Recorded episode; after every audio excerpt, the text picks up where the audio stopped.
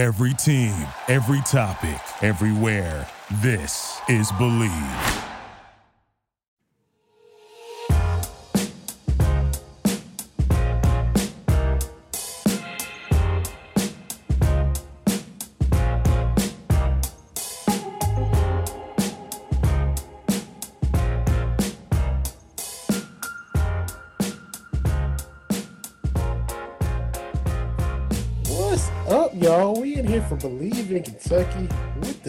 96th champ, double zero himself. Vinny Hart is here with Tony Delk. What's up, TD? Is the weather eased up a little bit, man? Me, man. You see, I got this smile on my face. I came home.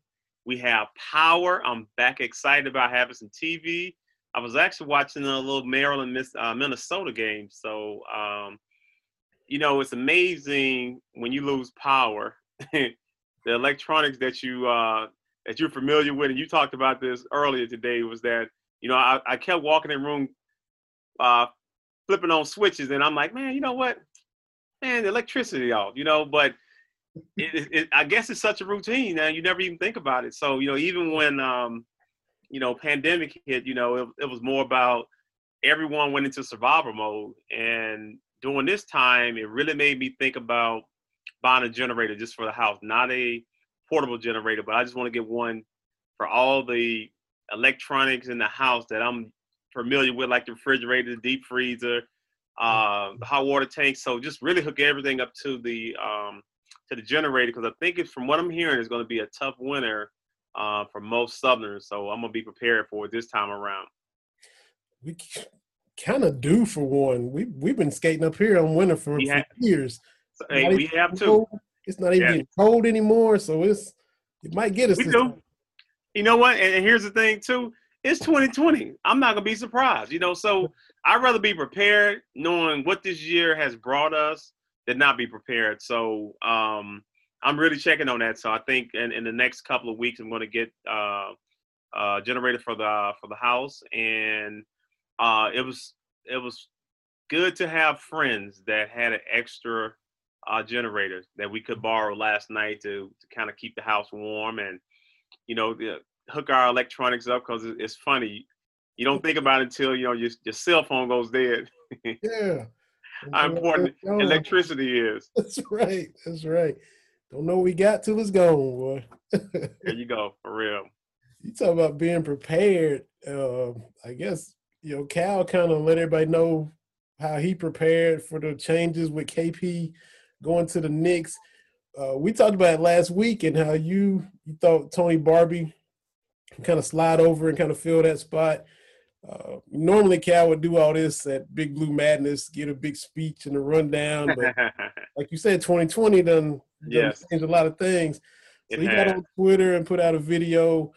Um Barbee is now going to be associate head coach like what KP was. Uh, Justus and Bruiser and Jai Lucas going to be doing, you know, hitting the recruiting hard. Right. And John Robic is kind of doing scouting and scheduling because, I mean, you know, DPV used to do a lot of scheduling and now he's at the Yeah. top. So a lot of changing, kind of moving and shaking and shuffling a little bit. Yeah, we lost two really good brothers, you know, with uh, KP and PB leaving, and um, some other. It's some opportunity for some other guys to step up. Tony Barbee has been in that seat before, as far as being a head coach. He has experience. He's been on Coach Cal's staff for a few years now, and you know, it's it's going to be an easy transition for him because even having being around Kenny, um, you know, you learn so much from you know one of your one of your employees, you know, and I think uh, that's what made has made Coach Cal have such a successful staff is that you know there's not a lot of turnaround. I think we talked about this in one of the other podcasts, uh, like Nick Saban. You know, Nick Saban has had so much turnaround from offensive coordinator, defensive coordinator. You know, every other year he's losing a really good and important piece of his staff. Um, goes on to be a head coach, and you know, you never want to prevent those guys from fulfilling their dreams, or if a great opportunity, a better opportunity paying more money, putting you um, as a head coach, which you know most of these guys are inspiring to be. I mean, you you can you can't just walk away from it. And um, for Tony just to step in, I think is great for Cal. You know, he's very very comfortable with him. Um, you know, helping him make decision. Uh, like you said, John Robic uh, has been with him for many years. He trusts him on the scout. He trusts him uh, scheduling games, and then just uh, his tendencies uh, with players. You know, looking at that, you know, it, takes a it takes a lot of time. I don't think people realize um, how long it takes to do a scouting report. And when I was with New Mexico State, it made me look back at John Robic and said, "Man, that dude does a lot of work. You know, just only for the program, but." You know, it requires a lot of time away from your family. And Coach Cal is not a coach that's a micromanager, but you know, as long as you're getting your job done, that's the most important thing for him. And you know, he wants you to spend time with your family. Um, mm-hmm. so that was a, that was the one thing our motto about Coach Cal was that you know we had a good balance between our family, families, and basketball. And you know, so many coaches who are lifers they forget about your family. Yeah, you um, talked about how you know doing the scouting and the scheduling, and he's the one that, that pretty much does it all the time. Some some guys are like let their assistants alternate. You know, this guy has it for this game, yeah. this has it for this game. As a player, does it matter who does it, or do you do you like prefer it be from the same coach every time, or are you cool, cool with them mixing it up? You know, it's it's interesting you you you ask that question because um, when I got a chance to do it in New Mexico, I mean, every scout you feel like it's it is your own. You know what I'm saying? So as you watching film, breaking down edit, um, you know, giving the, giving your players a scouting report so they can look over the tendencies, look over the play calling, uh, giving it to the coaching staff. But being so prepared and so locked in is, is almost like you're the head coach or you're on the court playing, and you're trying to see, man. I've watched all this film. I'm trying to take their tendencies away, and it's tough uh, to do all those scouts by yourself. And even when I was at New Mexico State and we were playing Indiana first round, and I knew Kentucky had played them earlier in the season. So pick up the phone, call call Coach Robic. Coach Robe, can you send me a scouting report, man? He sent me like, man, like felt like about 50 to 60 pages. I'm like, oh my God. I'm like, dude, we only got two days prepare, prepare for Indiana, you know? And I'm like, Coach, can you just, hey, can you cut cut down to the chase? What are they going to run? And he told me, he say, with uh with Tom Crean being, they say he changes plays every five games. So when we play them, you know, we didn't we had to look at instead of your five main plays, you know, you're looking at 10, 15 plays. And you don't know what 10, 15 plays is going to run. And, uh, you know, like I said, I, I just admired all the time he put in because, you know, it, it, takes a lot of time just to watch game after game.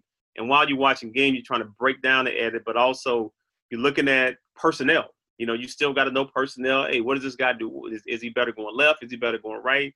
and what has helped some of the assistant coaches is is analytics. You know, just being able to kind of help you as far as like knowing the personnel strength and weaknesses and it it has been a game changer you know i think it's harder for uh, former players some older coaches to embrace but it's it's kind of like with the new generation um eyes are seeing more and, and more of these owners you know as they're hiring some of these uh, newer coaches or some of these coaches that are younger, you know, those young coaches are, you know, more involved with analytics than coaches that I played for. Mm. I go back to the former player angle again now, since you mentioned uh, Robic letting you know kind of how Tom Crean did it. Uh, of course, we've known him forever at Marquette and, and D Wade, and we don't need to bring up the, the bad memories of that 03. Oh, man. Uh, if, if Bogans, if Bogans' ankle is not turned and he's not, if he was 100, percent I think Kentucky not only win that game, I think Kentucky cuts down the nets. That was a really, really good team that uh, that Tubby had, It probably would have been his his his second title. You know, because I I think you know, like I said, you know, before we go too far, too deep into this, dive too deep into it, you know, NCAA tournament is really it, it could be about bad matchups and you know, even that that Marquette team, you know, we lost the Marquette team. People forget about. You know, we kind of back in 90, 94, uh, we would have been facing Duke in the Sweet 16. I think Elite Eight, somewhere around Elite Eight, and we just kind of overlooked Marquette. We look at look at their, you know, look at look at their roster. I was like, man, who are these dudes? I don't know any of these dudes, you know. And I was like, ah, conference was okay. They had maybe eight, nine losses, so it wasn't a lot of respect played uh, paid to that Marquette team. So you know, to your point, um,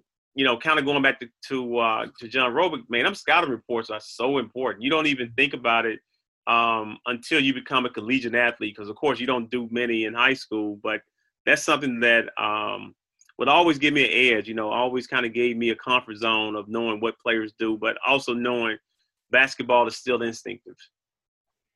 And then, you know, once Crean he left Marquette, he goes to Indiana.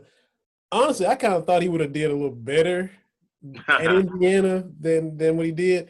And now, when you say that he changes plays every five games, it makes me wonder, as a player, is it like, dude, how we ever gonna get in a rhythm when we change the plays every five games?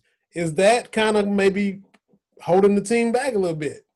You know, it, it can because you know it's it's already. I mean, you already have to have to process a lot of information. Yeah. And this is what I try to tell my parents. You know, as I coach the Tony Delk Basketball Academy here in Atlanta, Georgia, is you know the kids are hearing so many voices right now, and although we're still trying to teach our fourth and fifth and sixth grade kids how to play organized basketball, just imagine on the collegiate level when you have your half court plays, your zone plays, underneath out of bounds play, side out of bounds play, press breaker, and then you're telling me, okay, that's that's about 20, 20 plays within itself.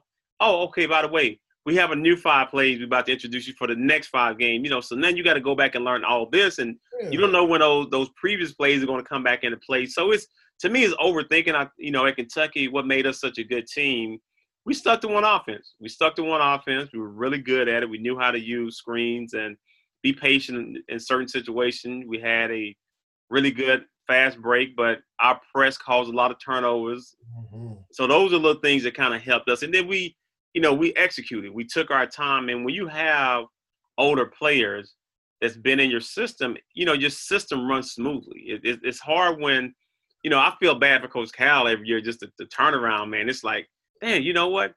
Think about if you had some of those guys. I'm not gonna even say three years. I mean, AD two years, you know, um, you know, Karl-Anthony Town two years, you know, John Wall two years. We can just try to get these guys to a second season just to see how good they would have been.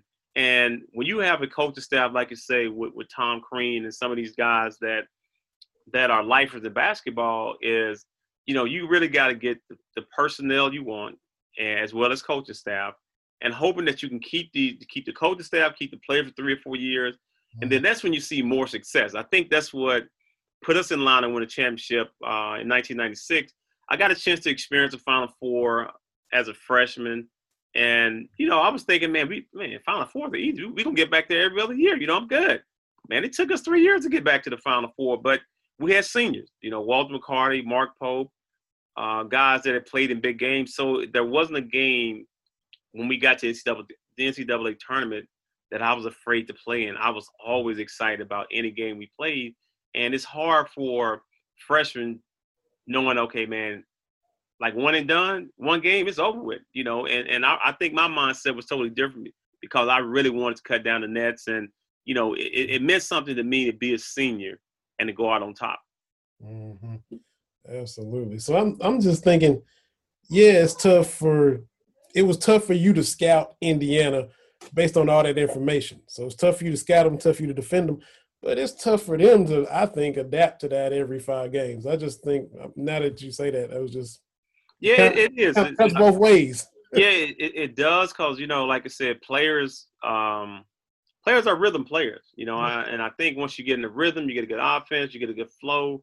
Um, that's what you were, you know, are, are accustomed to and you got you you're gonna practice how you play. So if you're practicing trying to not make mistakes, trying to learn the plays, um, you know, I think it makes for a tougher job for those guys, you know. And I mm-hmm. think you got to be. It's one thing to be smart. Sometimes you can be too smart. Yeah. Mm-hmm. Absolutely.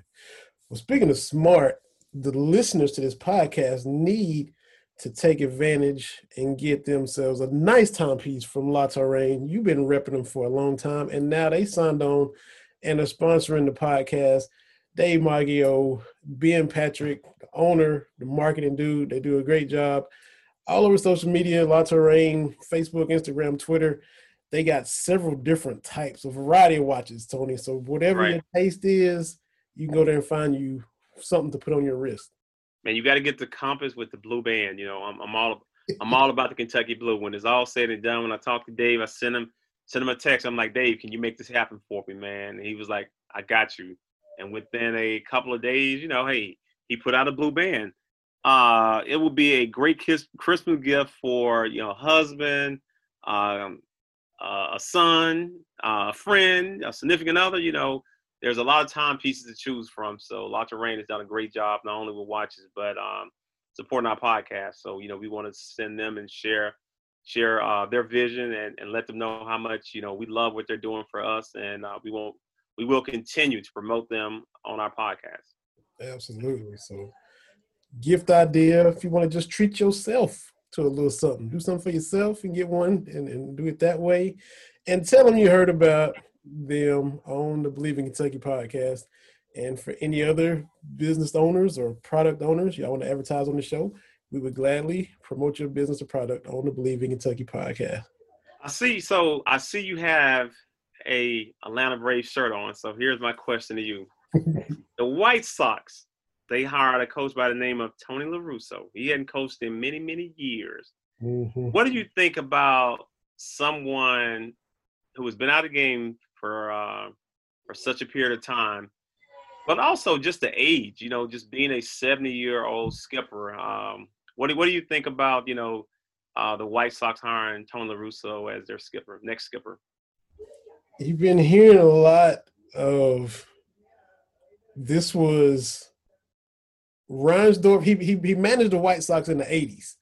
Mm-hmm. And Reinsdorf, his biggest regret is is letting him go. He regrets that even more than breaking up the Bulls. That's what they're saying. I'm serious. There's and oh man, come on, Jerry, come on, Jerry, tell me so. They're saying the people within the organization are kind of scratching their head and not really Love feeling it. Mm-hmm. But he just kind of pulled rank. I'm the owner. I'm gonna do what I want to do.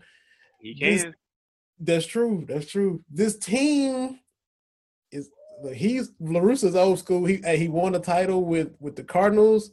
He right. won one with the A's with Canseco and McGwire. He's been successful. But baseball is finally kind of getting a little young. Dudes like actually flip a bat when they hit home run. They show oh, emotion yeah. now.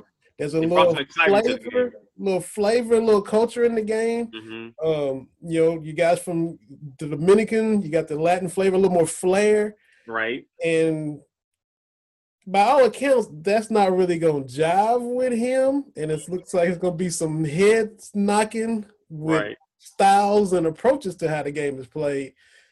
And I, I, is he gonna be willing to bend? Is he gonna be willing to adapt? That's the question. And is he gonna be, look, I'm successful, I'm stubborn, I'm setting my right. ways. So. Well, I mean, I, I think what you're saying, everything you're saying is true. You know, I think it's it's harder for people who've been set in their ways, but also people who won championships, you know, and I think that's where, you know, looking back on um, what Coach K has done over his years, you know, winning the championship early in the 90s and, you know, winning one well into the 2000s. I mean, it's, it, it speaks volume for his mindset, his body work, but he never left the game, you know what I'm saying? So, I think it's easier when you still are in the game, but when you left the game and you've been gone for over dec over a decade or so, and it's like, man, you've been raising you know grandkids, and you know I know he said something about Colin Kaepernick in 2016, and you know he kind of you know has a a a different a different answer, different uh, output on that right now, and you know when you can just you know reflect on what has happened um, in the last couple of years, but mostly this year. You know, when you taking over job, I mean, it's it's a it's a different kind of temperature this year when you ask those questions about the kneeling, the injustice, uh, Black Lives Matter. Like you have a lot more question to answer now than you would have back then because you know it wasn't as important as it would be for now. You know, would be now because of uh, what has happened this year and what has happened in the past. So it's it's to be interesting to me. Like I said, I, I just think you know, gosh, man, that's a you've been out that long, man, and you want to come back. I mean, that must not be no excitement for for seven years old uh, seven year old people now. I mean, we can't play no no poker, no uh what's called our spades, our domino. We can be we can be doing a lot of things, but man, you know what? Yeah. I hear Reinsdorf he writes a nice check, so uh, yeah, that will bring you out of retirement. You know what I'm saying? How much? okay, cool. Kind of like what Dolan did with uh, with Phil Jackson. You know, Phil was like, Dolan, I don't want to take your money, man. It's like eight million. Ah, listen, man, I love being in Montana. Ten million. I'm not coming, man. I mean, you know, so it just it kept going up and up, and it got to a number he just couldn't. He just couldn't turn it down. He was like, you know what, man, I gotta go take this man money. You know what I'm saying? So he want to give it to me. Let me go take it, and and maybe that was a conversation, you know, or or maybe Jerry was older, and he wanted to have somebody to hang out with. That's yeah. Got to buy him a friend. That's probably nailing it right there. Jay had to buy a friend. but, but and I doubt it. It could just go smooth as silk too, but I really doubt it. I mean, who who knows? It's, it's, it's gonna be tough, man. Like I said, I'm. Uh, they will be one of the teams that I'll be following this year just to see, um, you know, how how well they do and just you know how well he adapts, as you said, and just um, with them having so much young talent and good talent, how will they embrace him? Because one thing you have to do, no matter how long he's been out the game, you have to respect what he's done. You know, he is a World Series uh, winning coach, and that's something that you know you don't find it often. You know, it's kind of like trying to find an NBA championship, or NBA champion coach. Uh, those coaches are hard to come by. So it's, it's it's like you know you are doing a lot of recycling. And I'm glad, you know, not to leave baseball, but you know, going into the NBA, you know, a lot of a lot of positions have been filled, and some have been first, some have been uh, guys that are getting a second and third chance. So you know, it, it's a opportunity for those people who are in sports right now to just you know take the game to another level, but just see the, the temperament of the game right now and see how they can change it and make it better speaking of guys getting a, a, first chance, you know, my, my Houston Rockets hired a first time coach, Stephen Silas. Now, you know, I, I, I didn't research him as much as you, but he's been paying his dues for a long time. He's been around. He, has been around. He's yeah. been around um, many years, to be honest with you. I, I got a chance to um, be coached by dad, Paul Silas, when I got drafted by Charlotte Hornets. He was our assistant coach when Dave Cowens was the head coach. So, you know, when you look at a son of a coach, um, you know, it's about really putting him in the right situation. You know, he's very, you know, because Steven gonna be very knowledgeable about the game. You know, he's it's pretty much been his whole life. Mm-hmm. But sometimes you take these first jobs, you know, it's it's tough because you're not getting a great job. You know, you're not inheriting what Steve Nash might have inherited up in um, with the Brooklyn Nets. You know, you, you're getting two really good players, but a really good young young roster that perform well, you know, in the bubble, but just in the playoff, and you can just see see some of those guys, those younger players turn the corner. But for Steven, it's really about, you know, what kind of offense will you be able to run? You know, that's what I'm interested to see. Um, any coach who's going to take that job with with James Harden and and and Russell Westbrook, like that's a that's a tough job, man. Two ball dominant guys uh, that are two alpha males. That's what make that job you know, I don't know whether you would give it to a younger dude, someone who had paid their dues or brought a, a elder statements back. It was of all the jobs that were available, that was probably the most intriguing one that I was just I was following. You know, I was reading about. I was you know trying to see man who man who, who are they interviewing for this this Houston job? Like who who's some of the candidates? You know, but you know Stephen getting a chance, man, is great for him. I know he will do the best that he can possibly do. Um, he got a challenge on his hand, though. He has a real challenge. I think Daryl Morey, who I thought left the team and, and shambled, you know, left him with no bigs. You know, how how are you in this in this uh, in this environment, that league where you got to have some height, some guys that can stretch the floor, some rebounders, some some guys that can protect the rim.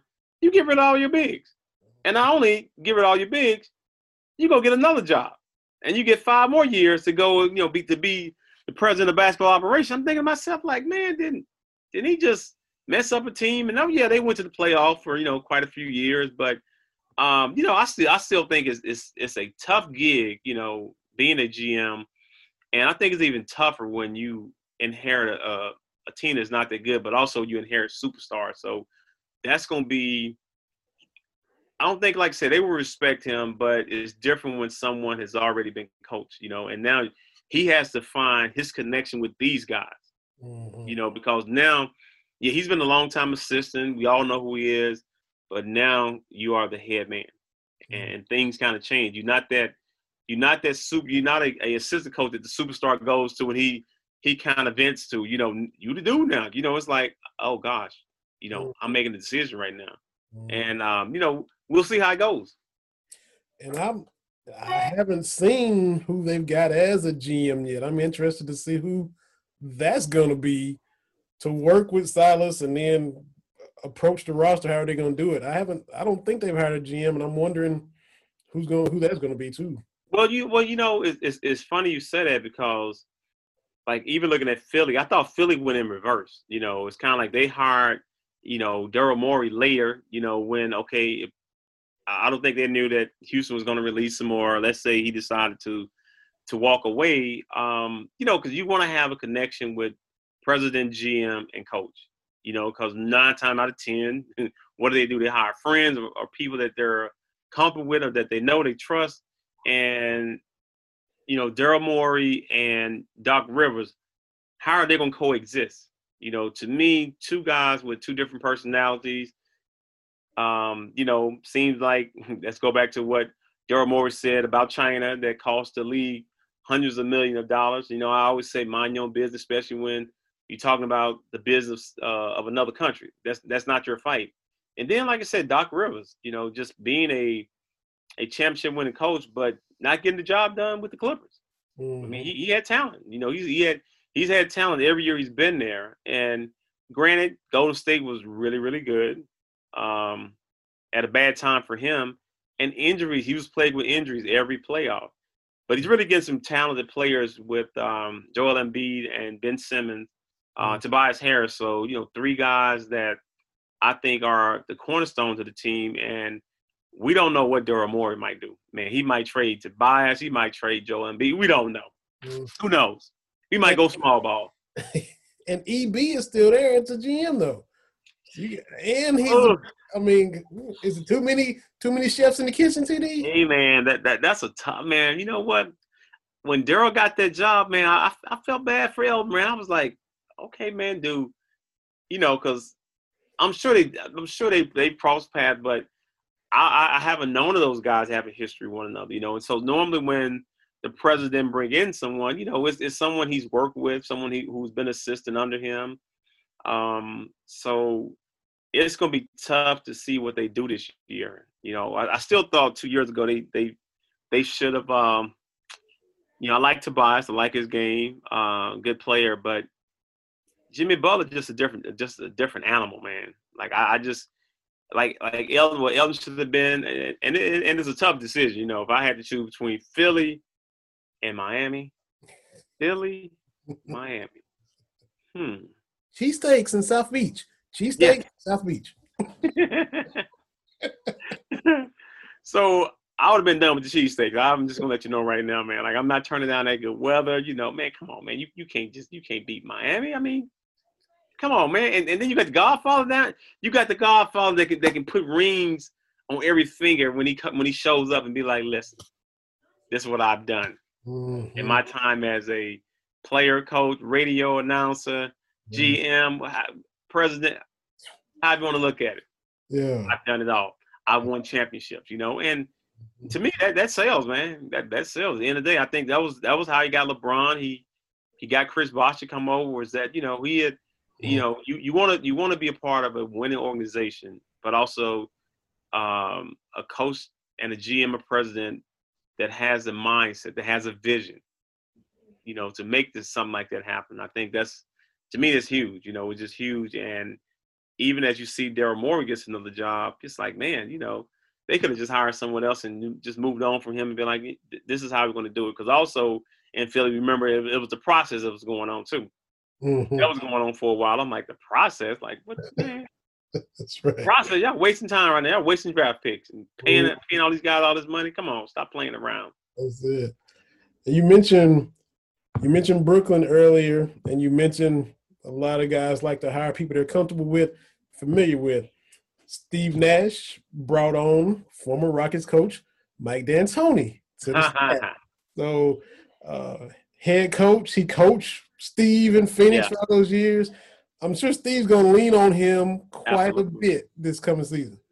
Yeah, you know, it's, it's good to get a coach you played for a coach that's been successful um, for a few years now that you can just talk to and kind of bounce things off his head, you know. And I think that's what's going to help Steve be a really good coach is that he hired good people. He hired people that he had a work relationship with that he played with and he coached with.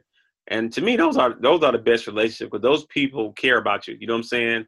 And when you care about somebody, you want to see them be successful. You know, if if, if Walter McCarty had a job, he hired Tony Delk. You know, he's gonna get the best Tony Delk he's possibly gonna be because you know I, I can't let my man fail. You know, that just mm-hmm. that's just how I am. You know, if I'm a friend and we in business and I can do things to help you out, that's what I'm gonna do. And I think the people he hire are people that really care about Steve. Uh, he's helped them make a lot of money. And you know, we just return the favor right now. Whatever you need, coach, I'm I got. I'm going to do it. Sky report, you know, um, and those are the things that when it come when you hire people, uh, I know I've said this before. You got to be quick to fire, slow to hire, mm-hmm. and you know you got to take your time in this. You know, you want to, because you know you don't. Everyone uh, doesn't have the chance to get it right. You know, some people get it right the first time. Some people it takes two or three times. Some people only get one chance, and that's it. Mm-hmm. Now, did you look? You've been on Coach Cal staff, New Mexico State.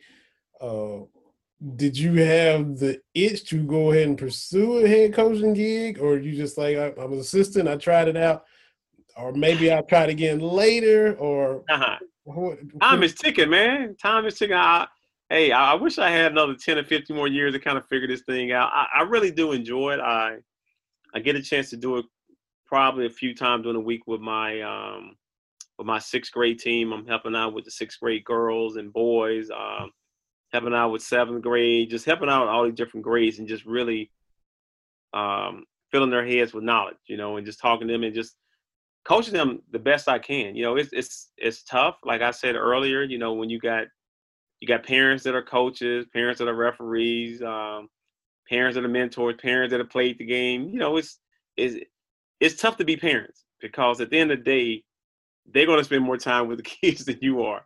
You know, but what I would tell my kids, and I try to tell the kids, is like, listen, you know, here's a question. Here's a million dollar question. The person that you're talking to, ask them what level did they get to, mm-hmm. and that'll answer a lot of questions. Because, Daddy, Mama, if you were so good, why didn't you make it? Why didn't you get a scholarship? Why why didn't you play in the NBA or the WNBA? You know, I I mean, and, and that's what they'll this generation, you know, they're they're intelligent like that. You know, they they you know be like, okay, well, I'm looking right now, Dad, and you average you was on the bench. You averaged like five points, two rebounds, one assist as as a senior, and there's a reason why you didn't get a scholarship. You know what I'm saying? So I mean, they'll call you butt out, but once again, I really think you know when it comes to coaching. um definitely not going nowhere where it's cold. You know, it would have to be Atlanta and and and more south, I think. But um, when it comes down to it, I mean, I, am always going to have a love and a good feel for it. It will have to be the right staff. Um, I really would want to be a head coach, and I will hire my assistant coach. I want to. I've already been an assistant coach, so I don't want to go back to being something that, I, that I've already been. I mean, give me give me a new challenge. Yeah. I gotta ask you too. You know, season just ended. The Lakers just cut down the Nets, won the championship in the bubble. And the target date to restart the season is December the 22nd. Ooh. Looking like possibly a 70 or 72 game season.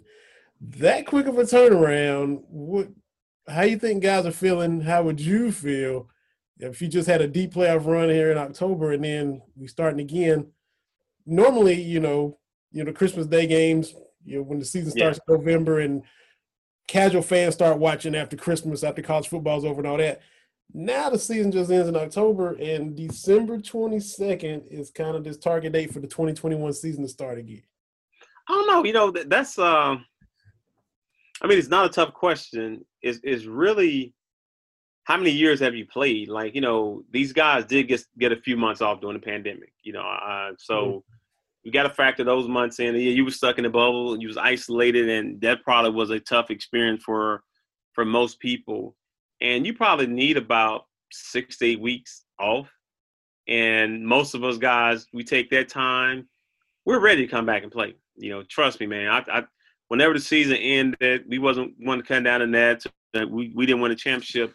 You know, I would take about a week off to detox the brain and think about a few things. And week two, man, I'm back playing. You know, I'm like, let's let's get this thing on. You know what I'm saying? I think a lot of younger players are definitely like that.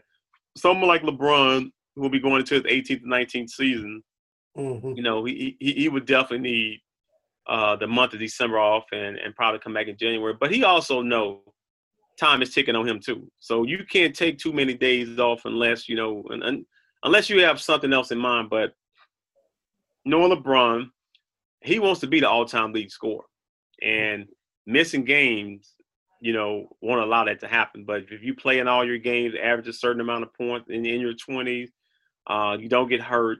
He know in the next two or three years, he's he will be second, and he will be close to being 1st mm-hmm. And if I'm LeBron, you know, it's I definitely want to win one more championship if possible. You know, it's going to be interesting to see what the Lakers do with Rondo and Dwight Howard.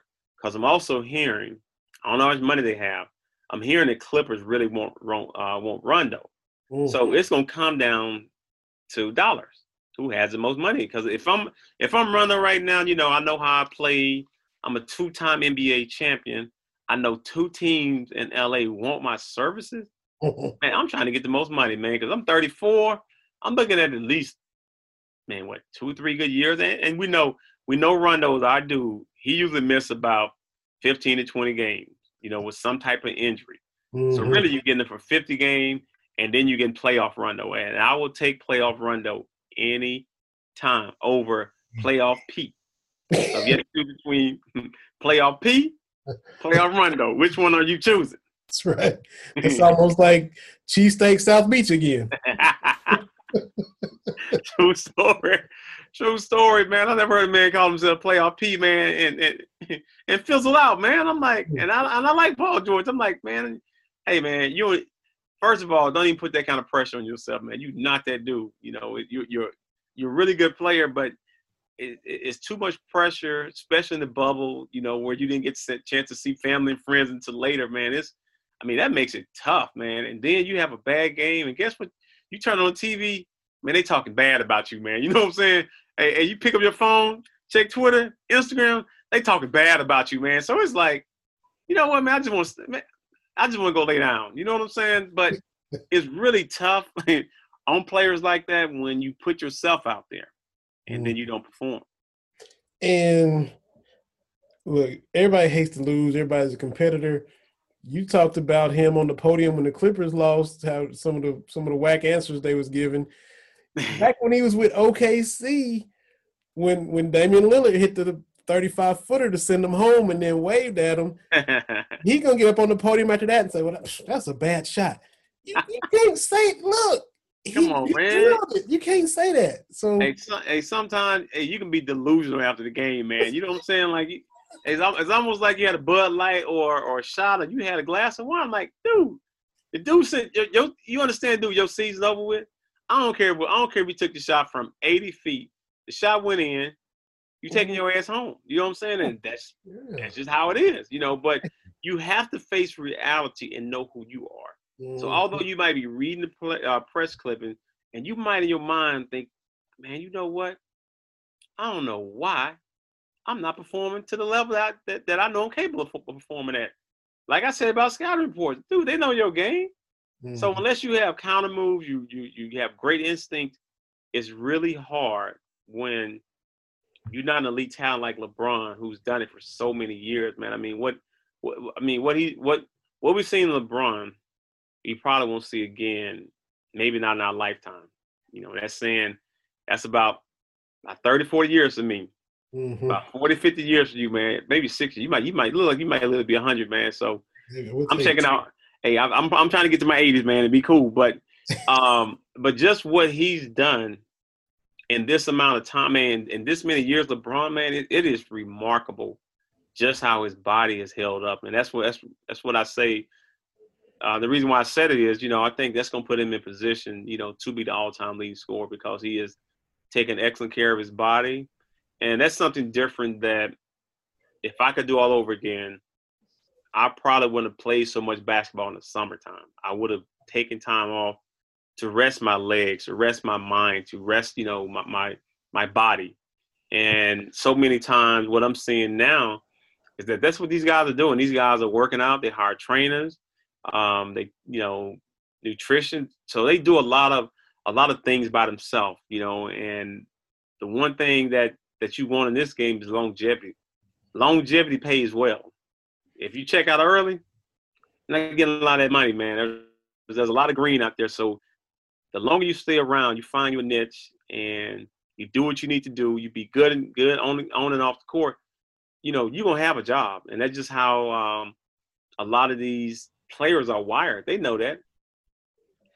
And to your point, as far as the restart, a, a lot of guys might be feeling the same way you feel. This this New York Post article from yesterday says that the NBA Players Union is negative on the league's idea of starting on December 22nd. So maybe some of them are are not really wanting to turn around and, and start back that quick and kind of get a little more rest and and rest for the legs and the mind like you're talking about. Well, also I think you have to um you know find out are you going back to the bubble? Are you doing the arenas? You know, how many fans are going to be allowed? Like, like there's a lot of protocol, a lot of a lot of steps that need to be taken before, if I'm a player, I feel comfortable stepping on the court. The bubble made the bubble made them safe. You know what I'm saying? Like, how many times can you have that many men, that many teams, and no one test positive?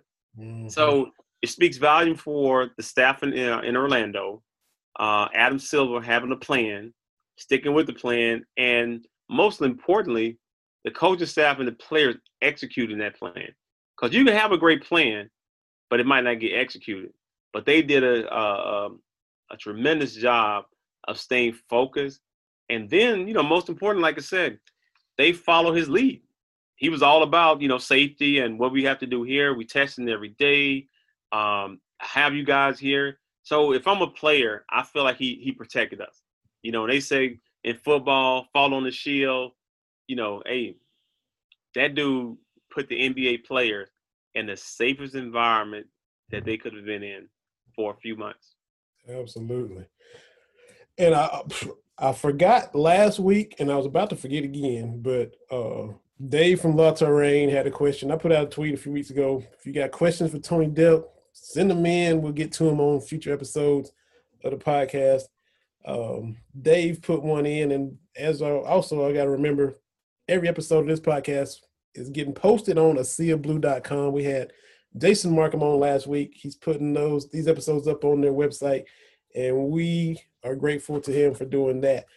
But Dave's question, Dave from La Terrain's question for you was if there was one rule in the NBA that you could change, if you're Adam Silver for a day, what rule would you change in the NBA? You know what? I, I was I thought about this, and I really like the the when the ball is on the cylinder, you can be able to knock the ball off. Like I've always thought that was something neat.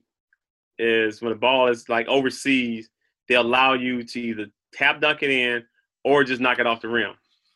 So if you have a a, a touch shot on, on your on, on your jumper, it might hit, bounce, hit the back of the uh, back of the glass, the back rim. We don't know, and then somebody just knock it out.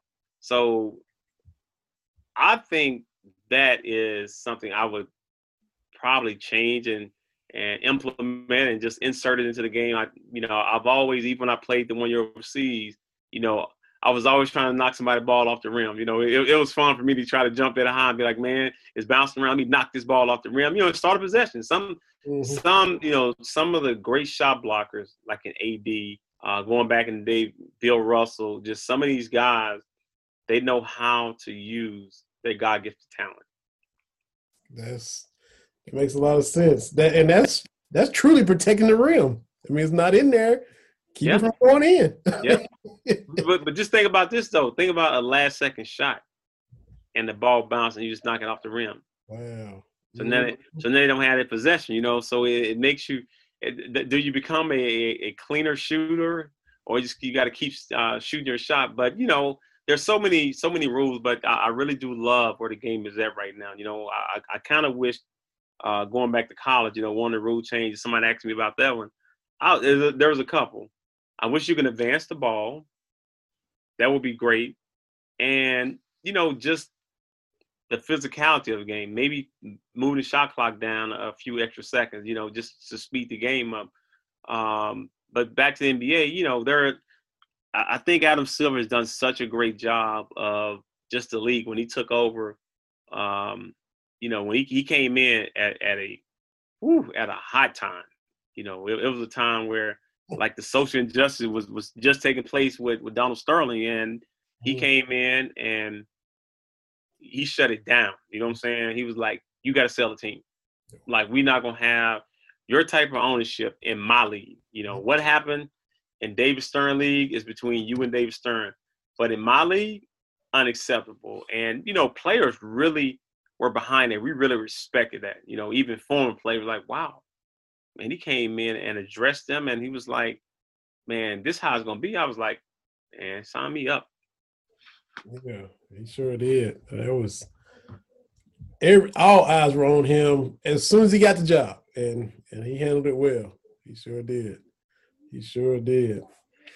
Um, aside from shaking this, the man's hand on draft night, did you have any other interactions with David Stern throughout your career? No, you know what? It's funny because even on draft night, I didn't even go to the draft. You know, they had me being a a top 15, top 20 pick. And but for some reason, uh, I didn't go to the pre-draft that was in Chicago. I didn't go to it and you know, I guess somebody somebody was upset I didn't show up. They was like, "Well, you know what? We're not going to invite you to the to the group." I'm like, "Okay, cool." I didn't care. You know, I was like, "Man, I want to spend time with my mom and dad and my brothers and sisters." So I knew I was going to be drafted, um, and it was it was kind of crazy that I was at home and I had worked out for probably about seven or eight teams. I had two workouts with Charlotte. Uh, Cleveland at that time had lost Brad Daugherty and I think uh, Hot Rod Williams, so I knew they were going. They had two picks in the first round, so I knew they were going with too big. And Charlotte was kind of interesting because they didn't have at the time they didn't have a coach. You know, they were in the process of hiring a coach. Um, so when 13 came, and I didn't know Kobe. I mean, I can't even lie to you. Like I had no idea who Kobe was. You know, we had, you know, we won a championship. You know, I'm like, dude, it doesn't get any bigger than being playing at Kentucky, being the number one team to start to start the year off and cut down the nets, and you know, to win that MOP award. So I'm mm-hmm. like, man, who's this dude? So you know, went on and a couple picks after that, and I was drafted 16th. I was like, okay, cool. Charlotte's gonna be a nice place for me, but it's a business, man. You know, I was like there for a year and about five games, and got traded to the the Golden State Warriors, not the Golden State Warriors that we watching now. It was a bad Golden State Warrior team. I was like, oh my god, dude, like I can't, I can't wait to get out of here. It was kind of like because when you come from a winning organization or a program, winning program, um, and even my first year, you know, we won in Charlotte. We lost in the first round to the uh, New York Knicks. So I was all about winning, man. I wasn't about going no bad team losing. I'm like, man, why am I here? And matter of fact, when I was there, they might have been 0 and 9 or 0 and 10. They hadn't won any games. I'm like, I have won games. I won four games before I four or five games before I got here with Charlotte. So my record is not not y'all record. my record starts when I get here. I'm not hey, hey hey them 10 losses, I'm not a part of them 10 losses. That's y'all that was a part of y'all dudes are part of responsible. That was those 10 losses, not me. So uh, I, I came, you know, I had just a different attitude, man. You know, and I think just coming from a winning program and having success as a rookie my first year going and being a starter. I was a starter in the three games we played against the New York Knicks. So, you know, I had I was like, man, I'm ready for this. Um, so it's it's it's interesting how how the league operates though, you know, just from the standpoint of David Stern to Adam Silver and just how the game changed from when I was in the game to where it's at now. You know, it's such a physical game. To I'm like, man, I played it. I played and I was pretty successful. I did okay. You know, I could have done better, but this this game right now, this landscape of basketball is tailor made. I, I wish my mom had had me like in, man, in in 1999 or something, man, uh, or 2001. You know, I'm like, gosh, you had me 1974. I'm like, just not all this money, just how the game is. I probably could have played about 13 to 14 years in this league. Yeah. You know, just because I tell you what it what it what it what it does, it preserves your body. It for you know, and that's one of the reasons we, we're seeing more and more players play longer. You know, you think about Vince Carter, man, 20 plus years. Dirk Nowitzki, 20 years. Kobe Bryant, 20 years. Derek Fisher, like 17, 18 years. I'm like, man, like, what happened? Mhm. Man, when when I came in, you drove to the basket, it was a beatdown. There was no, like, there was no flagrant fouls. It was like, it was considered a hard foul. Right. Not a foul where, man, you get hit and, you know, they go to the monitor, they look at it. Oh, you got a flagrant two. You know, then on top of that, you get kicked out of the game. Then they send you a nice pink slip. It's Mm, gonna cost you about fifteen, twenty thousand dollars. What? no, Just for a hard foul? Man, come on. none of that. Who was your coach at, when you got to Golden State? Was it Musselman? Oh no, dude, I had Scott Skiles, man. I, I, I was I was a huge fan of Scott Skiles. Okay. He let me do my thing. You know, he he called me buckets. He was like, man, go in, do what you got to do. And um, he didn't hold. He, he's one of the few coaches that let me play to my game. You know, there, was a couple other coaches where you know you got a chance to really, really, really see Tony Delk, see see what Tony Delk was about. I wasn't. I didn't feel like I was being held back. I had to play behind this guy. Um, he let me shine. You know, I wish I could have stayed there longer. We ended up losing that year. We ended up losing Jason Kidd in a trade to New Jersey uh, for Stephon Marbury. You know, so Oh. it, it was a change for me. That was a I left yeah, I know. When I left Sacramento, you know, I really was going to play with Jason Kidd. Jason Kidd, and I wanted to be coached by Scott Skiles. And Mhm. man, we only did it for a year, you know. And I think that that would have really, you know, my career would have been different, you know, if I'd have stayed there because I had. It was a city that I loved. A city that I love. Um, I wanted to play with Jason. I wanted to be coached by Scott Skiles. And so for me, it was tailor made for what I was looking for. I think when I left Sacramento, um, you know, I could have stayed there. They just didn't have um, the years for me to stay there. And, and Phoenix offered me, you know, a better deal for more years. But Sacramento was so nice. But going, you know, Phoenix, you know, when you when you kind of get everything you want from, you know, being able to play with the play with a player that you enjoy, a player that complements your game, a coach that knows your game, and a city that I've always wanted to live in. Man, come on, dude. I, I was for about a year and some games. I was in heaven. That was basketball heaven for me. Mhm. Now, who was your who was the coach when you got to Golden State when you couldn't wait to leave? Who was that? Was that Musselman? And you already know I couldn't wait to leave, man. who, who was your man, we had uh, man PJ Carlesimo. Oh, gosh. okay. That's- okay. Quick, say, hey, quick. Hey, I'm, I'm gonna tell you a story now. So, okay, I had been there for about two weeks, and we were playing the Lakers at the Forum. We were getting blasted, man. We were getting, we was getting beat by about. They probably thirty pieces of us, man. I'm like, gosh, dang. I see reason y'all. I see the reason why y'all such a bad team. And I remember, uh, I think I had to go in the game for Sprewell. Sprewell. So Sprewell walks by PJ. He was like, man, he said, you're an effing joke, man. And just kept on walking. I'm like, that's kind of that's kind of weird, man. But you know, uh, the way he talked to him, you know, I was like, okay, cool. But you know, and and it went on for about two weeks, man. They were just going back and forth. Uh, you know, he threw Spree out of practice once or twice, and Spree was like, man, I'm gonna mess that dude up one of these days, man. And I'm like, yeah, okay, cool. So we're at practice, and you know, we're we're in a shooting drill, and you know, all of a sudden, you know, PJ is, you know, he's he's he's being PJ. He's one of them, you know, one of them college coaches that's kind of like, you know, being a dictator, screaming at players, and he picked the wrong day, man. Spree wasn't having it, and and you pretty much know the rest. For those who don't know, just look it up, man. Spree Spree got fined for about 60, 60, 60 plus games that year. He missed a lot of games, lost a lot of money, man. But hey, I'm not gonna say it was. I'm not gonna say I condone it, but I do understand. I I I, I wasn't one of the ones that was stopping him from from uh, putting his hands on it.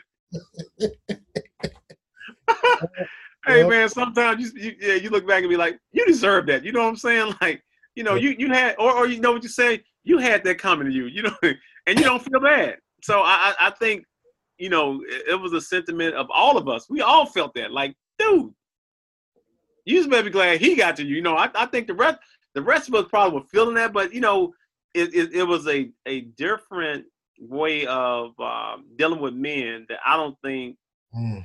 you know he was used to. You know, or or he was, or you know, he had done it for so long. You know, he was like, "This is the way I coach, and I can't change." But in saying that, man, you know, PJ, you know, was an unbelievable dude off the court. Like he's a guy you can sit down and talk with.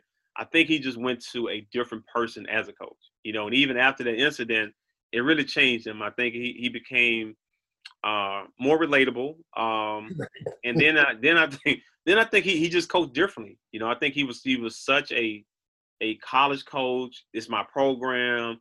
Uh, this is how I speak to you. You know, you got to respect me. I've done this, and it's it was a players' league then, just like it is now. And I don't think he understood that when he took over the job, because Spree was our best player. He was the highest paid player. Um, you know, he had been he had been an all star at that time and you know he was just trying to come in and you know be the alpha coach and it just wasn't that time man we wasn't when you're a bad team and you hadn't won any games and at that time i think we might have won we was like one in like 12 or 13 you know it's man we all we all were upset you know even me having have even gotten some wins early i'm like man dude this gonna be this is the worst season that i think i've ever had as a player you know and mm-hmm. plus el nino was going on it was raining like every day i just got traded out there i was still still living in the hotel. But you know, oh. I will tell you this: nothing beats California. Though once El Nino was over, I was like, hey man, I see reason why people don't leave California. California is is like Miami, West Coast Miami. Even even northern like northern NorCal. North NorCal, you know, because you get you get different weather. You know, you you might get you might leave. This was so crazy. I went and watched the San Francisco Giants play a Candlestick back in the day. Right. It was. I'm not lying to you. My friend Antoine Spillman. I know he's gonna be listening to this podcast. You're gonna have to. I'm. I'm. I'm. I'm gonna text you where to find it. So Antoine and I went to, you know, the game. San Francisco Giants. I'm like, man, you know, we get there. It was probably, I want to say like 65. When we left, dude, it was like 30 degrees. Like we, I almost had to buy a scarf. I was like looking for someone to be selling a jacket, a coat. Uh, and then we, we we crossed the Bay Bridge, come back over, and it's like 75, 80 in Oakland. You know, we, so we talking about the Bay Bridge separating San Francisco and Oakland, and how the weather went from like 30 to 75. Man, it, it was it was unreal. But you know, you get you get a chance to see so much in the Bay Area. Like I really love you know living in Oakland, um, getting a chance to visit San Francisco playing one year in Sacramento. I really enjoyed NorCal, and uh, you know, whenever we whenever we visit, visited Southern California, you know, it's I mean, the weather's great. Only thing I hated about Southern California is the traffic. Mm-hmm. Everything else I like, I love. Yeah. That traffic, oh my god, it's a beast out there, ridiculous.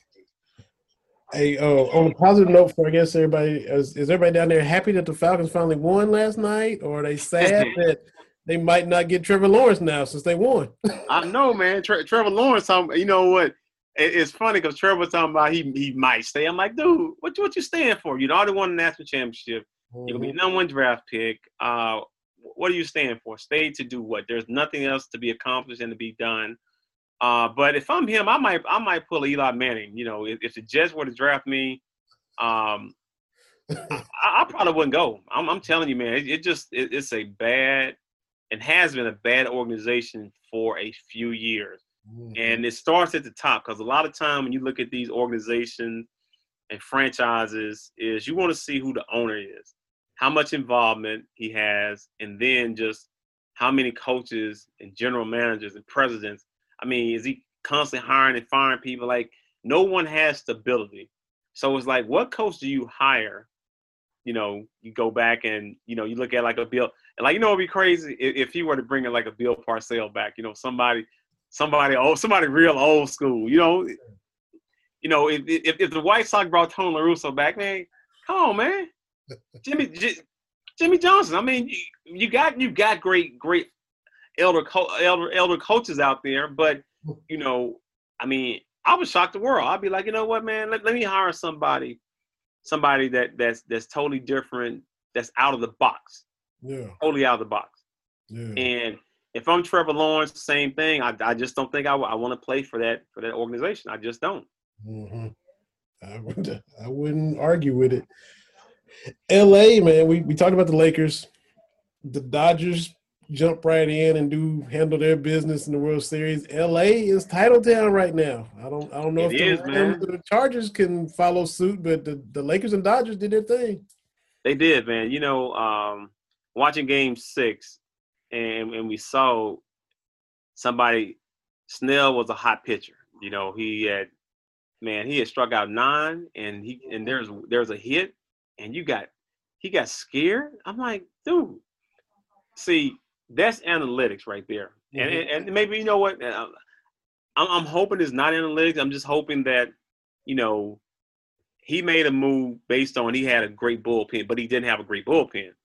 But even though you got that hot hand, you know, you got you got to ride that. I'm not saying you got to ride it to the eighth or the ninth, but I think he had enough juice to get through, you know, that inning, the sixth inning, you know, and then then you make that change, you know. But um, you know, that's gonna be that's that's gonna be a play that's probably uh, a call that's gonna hunt him for some time, you know, just not and, and not saying they would have won. You know, I, I thought you know Mookie Betts was the best player, and you know you see why they gave the man three hundred million dollars. I mean, he made some incredible catches against the Braves. You know, Mhm. probably stopped them from going to the World Series because you know you take a couple of those catches back.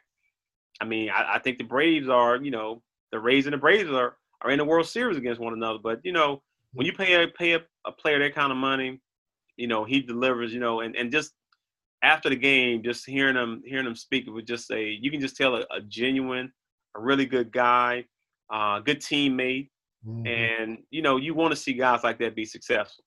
Yeah, and as bad a man as Mookie is, and the, the Rays were familiar with him from playing them when he was with the Red Sox. You know, Yeah. they play 18, 20 times a year in that same division. They interviewed Mookie after it was over.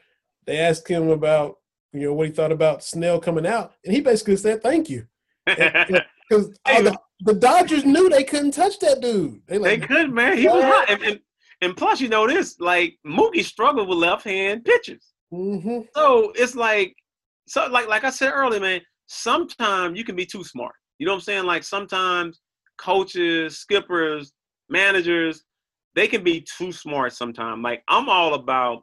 I mean, I like analytics. I mean, I've kind of bought in more now uh, over the last couple of years, but I'm still a feel what my eyes are seeing, the chemistry. You know, I got to ride with that man until something changes. You know what I'm saying? And I think coaches overthink the situation, and and you you only get you know a few opportunities to make moves in a game, and and make that chess move where it, it either catapults you, or you know it's a move where you'd be like, man, I shouldn't I shouldn't have made that move, and you regret the move. You know what I'm saying? So it, it's always a, a tough decision to take someone who has a hot hand, bring in a bullpen, and although they're pitching in the bullpen, it's not the same as pitching to someone that's already been hit and it's already warmed up.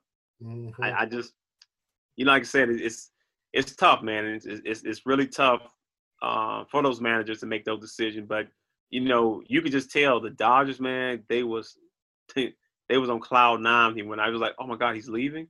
Like you got to be kidding me, because they because they knew me from from the manager to, to to the players. Like you just know when somebody got your number. I mean, it's it, it's a night when you know uh, offensive player basketball, football quarterback. You know, he's just picking you apart. Uh, Mhm. basketball, man, dude just hot. He can't miss. Pitching, man, where he just man, he's striking everybody out to come up to the plate. I, I see that with my eyes, man. I, I I can't miss that. Mhm, gotta gotta ride with that until you know if somebody gets a hit off of that guy. Well, okay, I tip my hat because he was bringing it. But I'm I'm, I'm gonna roll with him until somebody from the Dodgers actually shows that they can get a hit off of him. Until Right. then, I'm gonna, I'm gonna ride with him, and you know, I'm I'm going I'm I'm going down with my best pitcher, man. That, that's that's how that's how I operate. Like if I'm going down, dude, I'm going down with the sinking ship, knowing that okay, you know he uh, he like I said, he already had a, a 1-0 lead, so I'm not saying he had a, th- a 3-1 cushion or a two a two point cushion, but you know he still was he was hot though. You know what I'm saying? Like you just you you just don't get that against a hot team and a hot team with really really good hitters.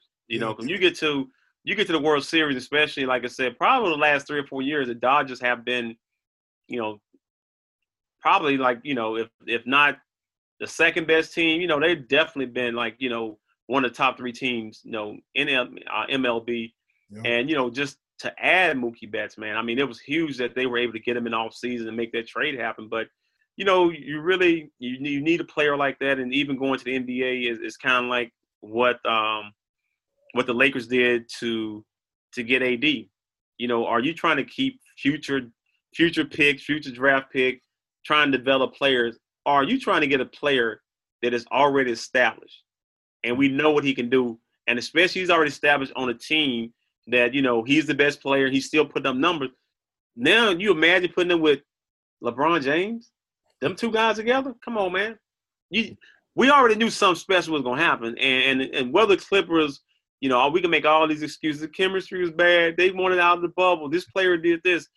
Man, the Lakers was gonna beat that ass. I, I, I just, I just, they had, like I said, LeBron.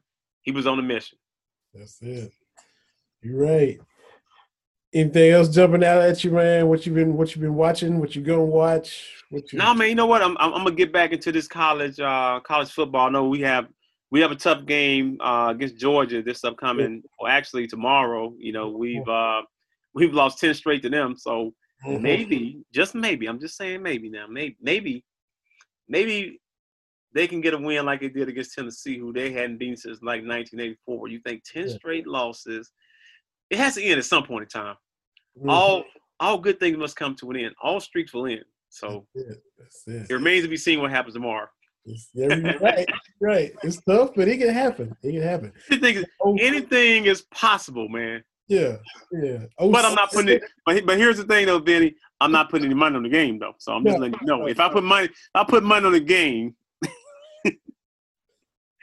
it might not be with the cats. Yeah, I'm just, yeah. I'm just saying. exactly. We under, we understand. We we we we hope we're wrong, but it's hard to see them beating those dogs. We had those guys on on last night. Uh, you know, they brought the, the Georgia perspective, Corey Burton, Israel Troop.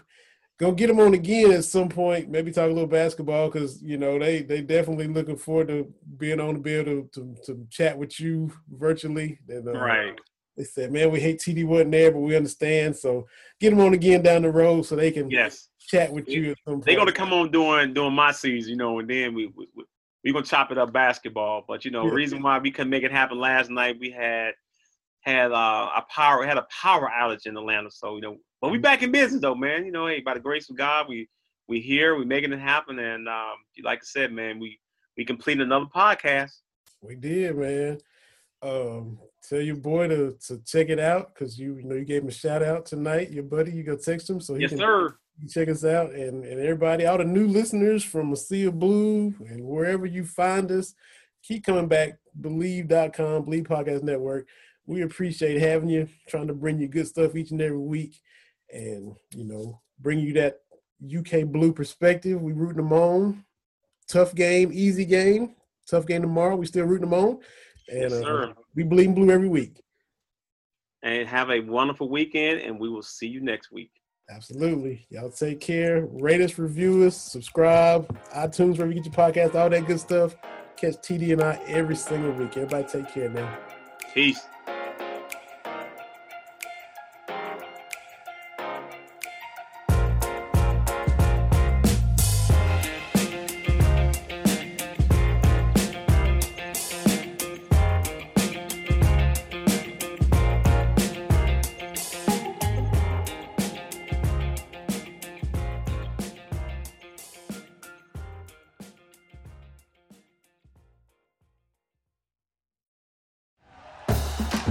For listening to Bleav. You can show support to your host by subscribing to the show and giving us a five star rating on your preferred platform.